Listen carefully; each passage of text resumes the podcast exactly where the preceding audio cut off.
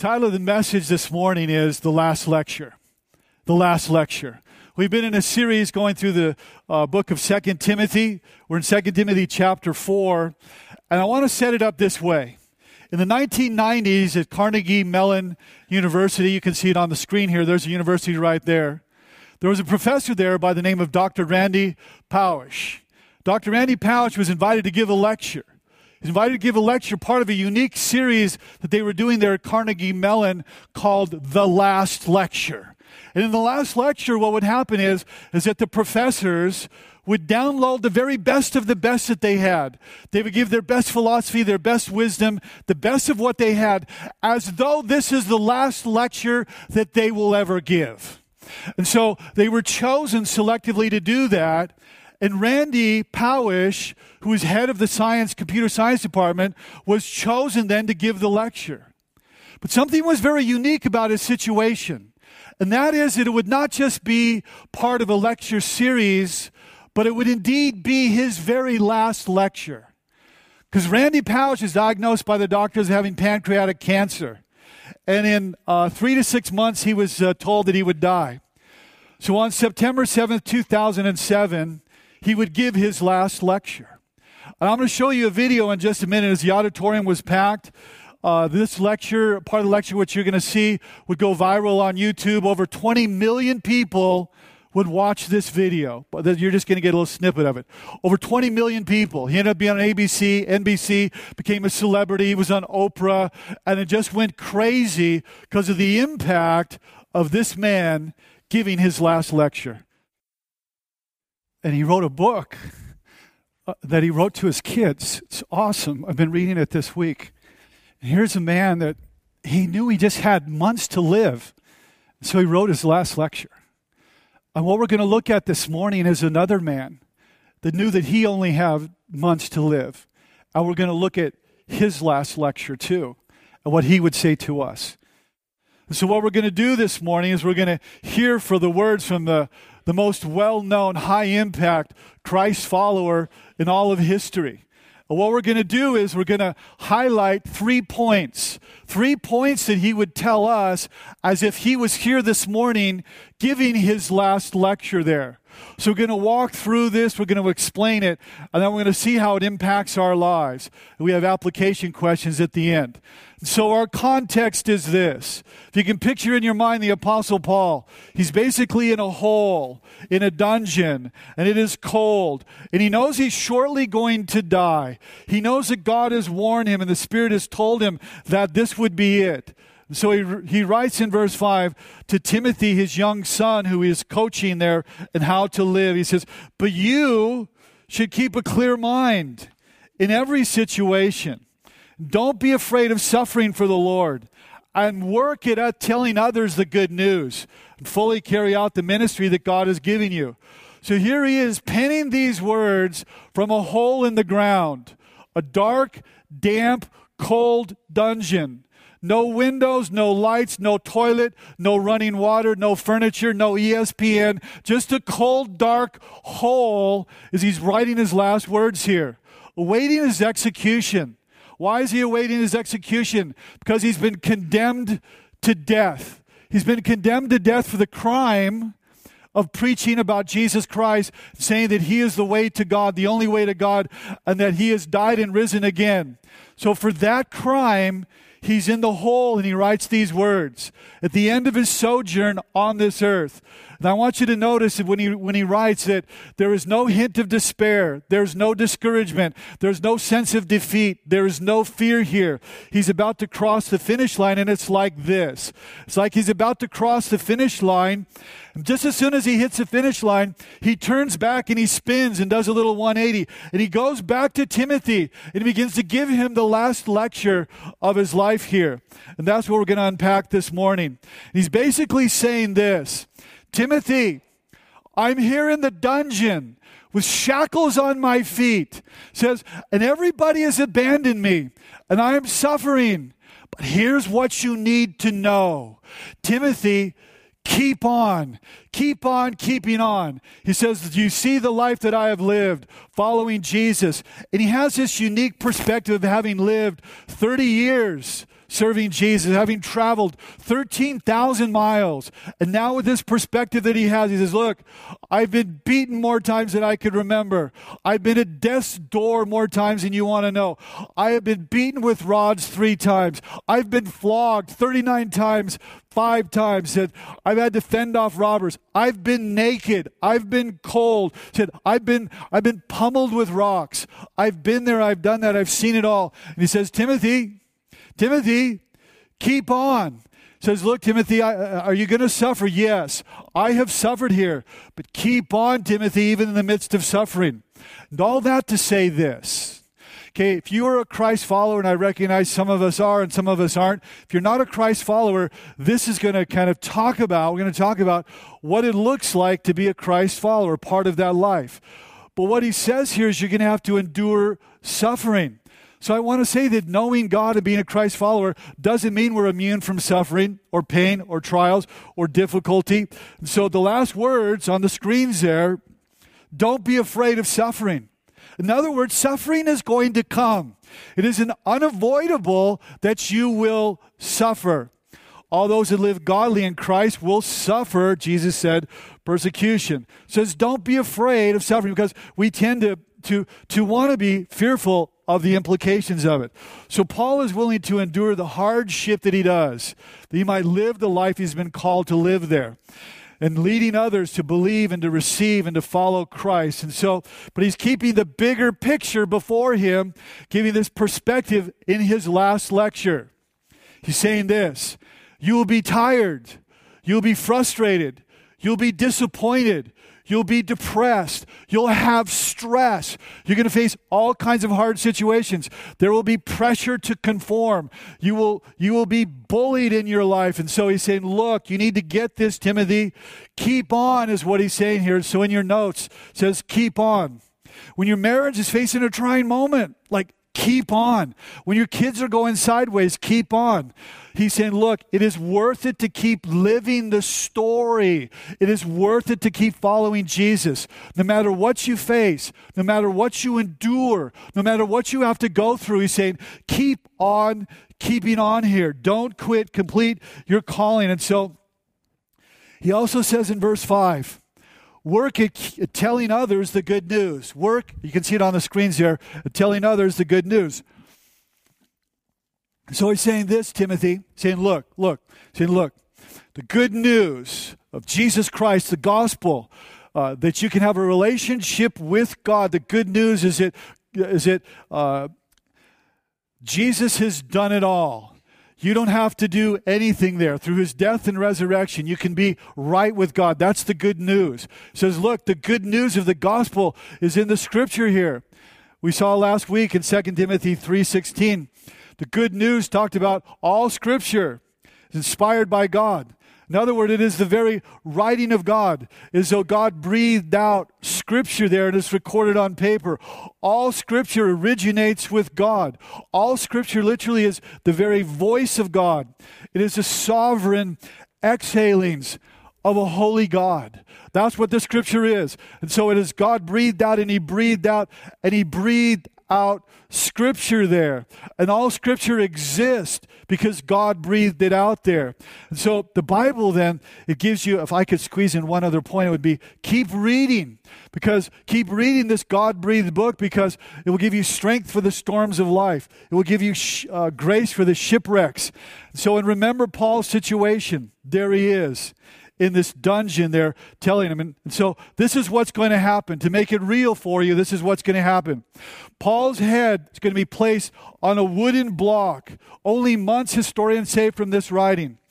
And then uh, the. Uh,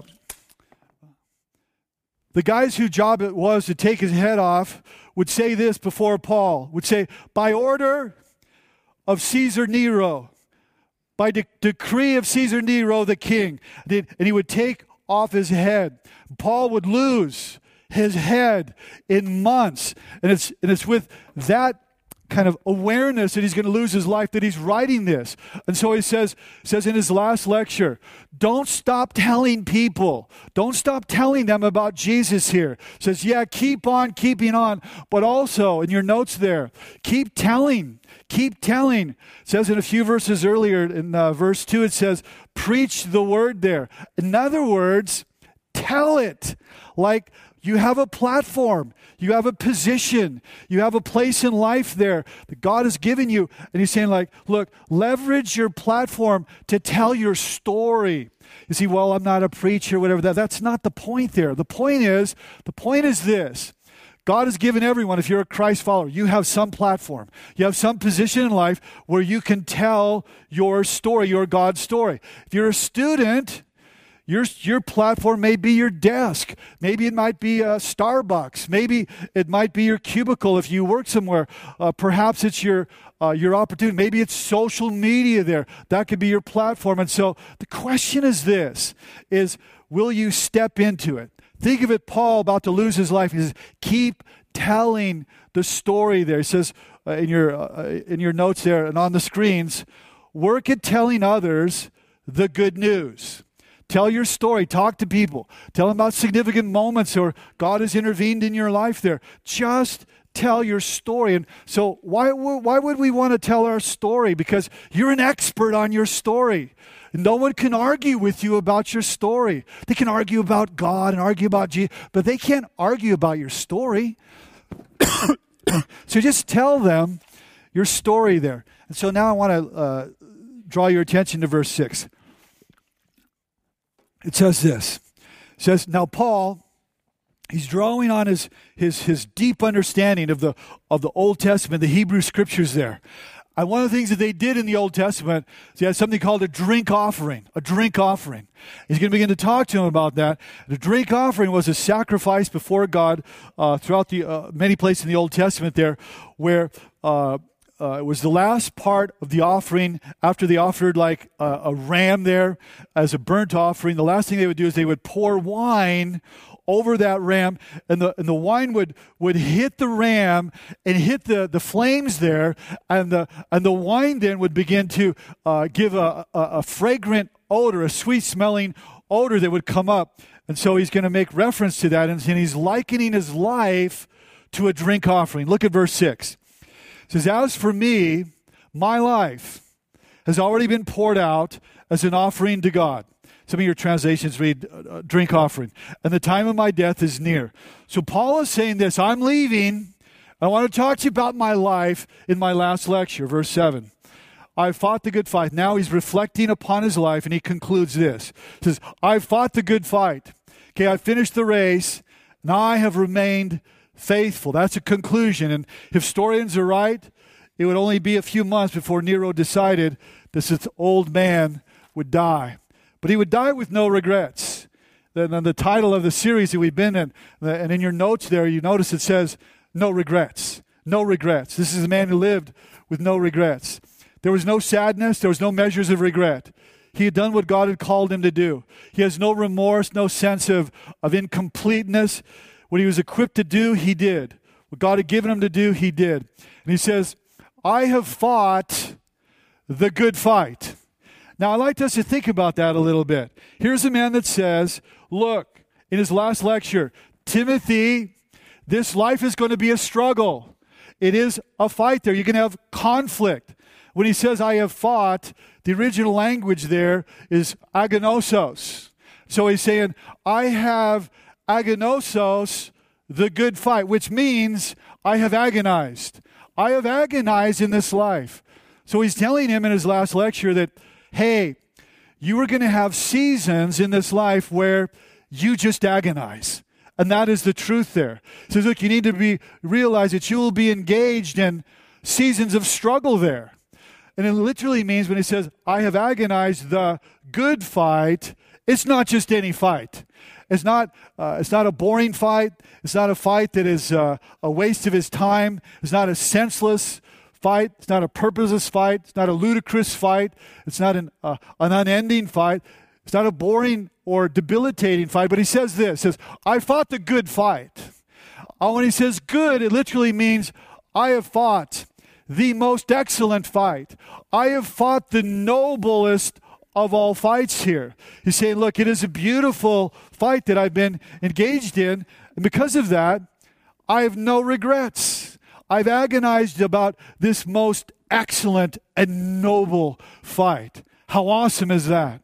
And then he says to him, Here's what you need to do, what I encourage you to do, and that is to keep on keeping the faith. And then he refers to, again, this life of being a poured out life, the drink offering. And I want to illustrate it this way. Because what Jesus did, what Jesus did is with his disciples there, is he said, This is the covenant, the new covenant of my blood. And he said, My life, my blood is going to be poured out for you. My, my blood is going to be poured out for you. I'm going to pour out my blood. This is my life. So, what Paul is doing now, Paul is saying, like, look, this right here, this is my life. This is a picture of my life. I think this is really important for us this morning because Paul is going to say, My life, my life is being poured out as a drink offering there. Now, watch. In culture, this is what happens. In culture, this is what happens to us. We are told in culture that life isn't about being poured out.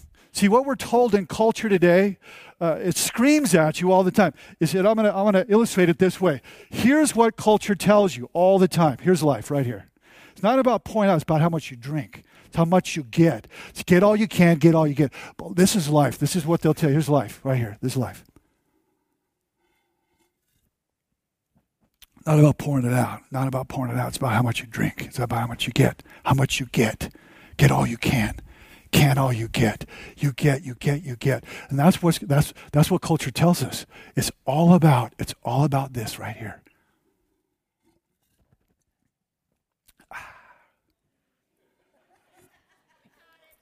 It's just grape juice, baby. It's not what you think.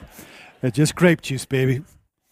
Reminds me of the story where there was a, monk who was going to true story named Alfred and Alfred was going to die, and so they brought Alfred some uh, some food there, some some wheat and grain, and he and he said, "No, that's not for me." And then they brought uh, him his favorite cow that he used to milk. They brought him some of the milk. He's like, "It's not for me."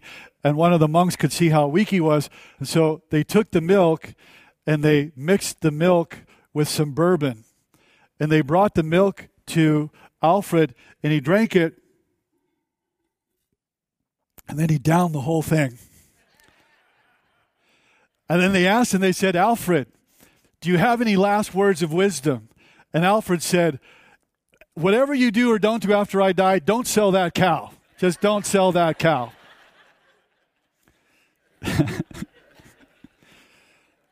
All right, back to the message. So, uh, so Paul is saying, My life is being poured out.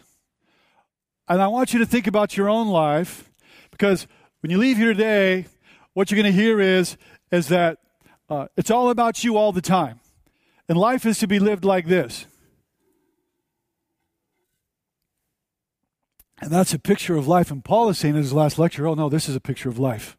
Is to pour out. Watch. Pour out. See, I, I have fought the good fight. I've run the race.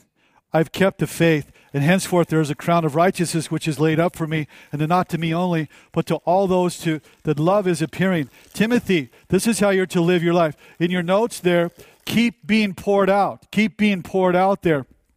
And so keep keep pouring. Keep pouring your life there. And so I've fought the good fight, I finished the race, I've kept the faith. Jesus, bring new wine, we sang this morning.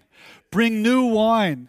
Bring new wine out of me. I came here with nothing, Jesus, but bring new wine out of me. And so that is the message of the last lecture there. And so um, in your notes there, in your notes, you want to pull out your notes and look at them there. I, I, questions for personal application.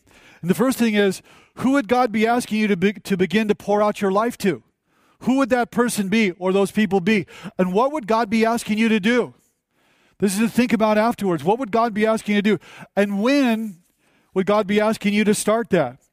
where do the question is okay if if the last lecture i'm to live a, a to keep pouring out my life then who maybe it's a younger generation maybe it's people that have less experience with jesus than you do maybe it's uh, pour into your children there but find somebody and god will show you just pray about who would he have me pour my my life into and so the last lecture keep on keep telling keep pouring. And finally, he closes with this verse 8 on the screens. And now the prize awaits me the crown of righteousness, which the Lord, the righteous judge, will give to me on the day of his return. And the prize is not just for me, but all who eagerly look forward to his appearing. This tells us very clearly that the end of our lives is not the end of our lives. This tells us here that your life does not end with your last breath. There is a crown of righteousness. So Paul drew upon the uh, the imagery there of athletes there and the victor's crown. And so when you would win an athletic race there, they would get uh, a leaf wreath uh, that would go upon their heads there. And he's saying, like, look, this is the ultimate reward. The ultimate reward is you will get a crown of righteousness, indicating that the eternal life promised to those who follow Christ there, that, that that will indeed be theirs when they're in heaven. Jesus, of course, the only way that we could be righteous, a crown of righteousness.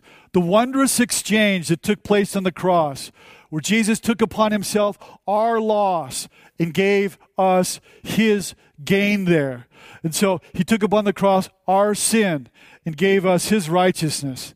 And when we accept what he's done for us there, his sacrifice in our behalf, one day the Bible is saying this you will be rewarded with an undeserved an unmerited crown of righteousness will be yours. so, um, as we prepare to close here, uh, what is rewarded is a faith in Christ there. And so, I'm going to pray.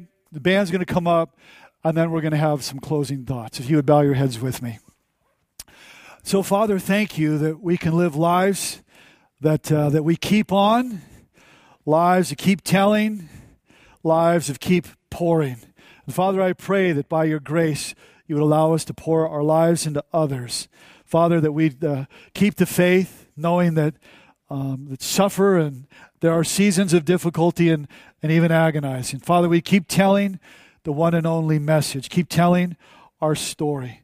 Father, we keep pouring out that we would choose to live a life of being poured out, to, to, to continue pouring. And so we ask that you would do what only you would do and make your words continue to come alive in our hearts. In Jesus' name, amen.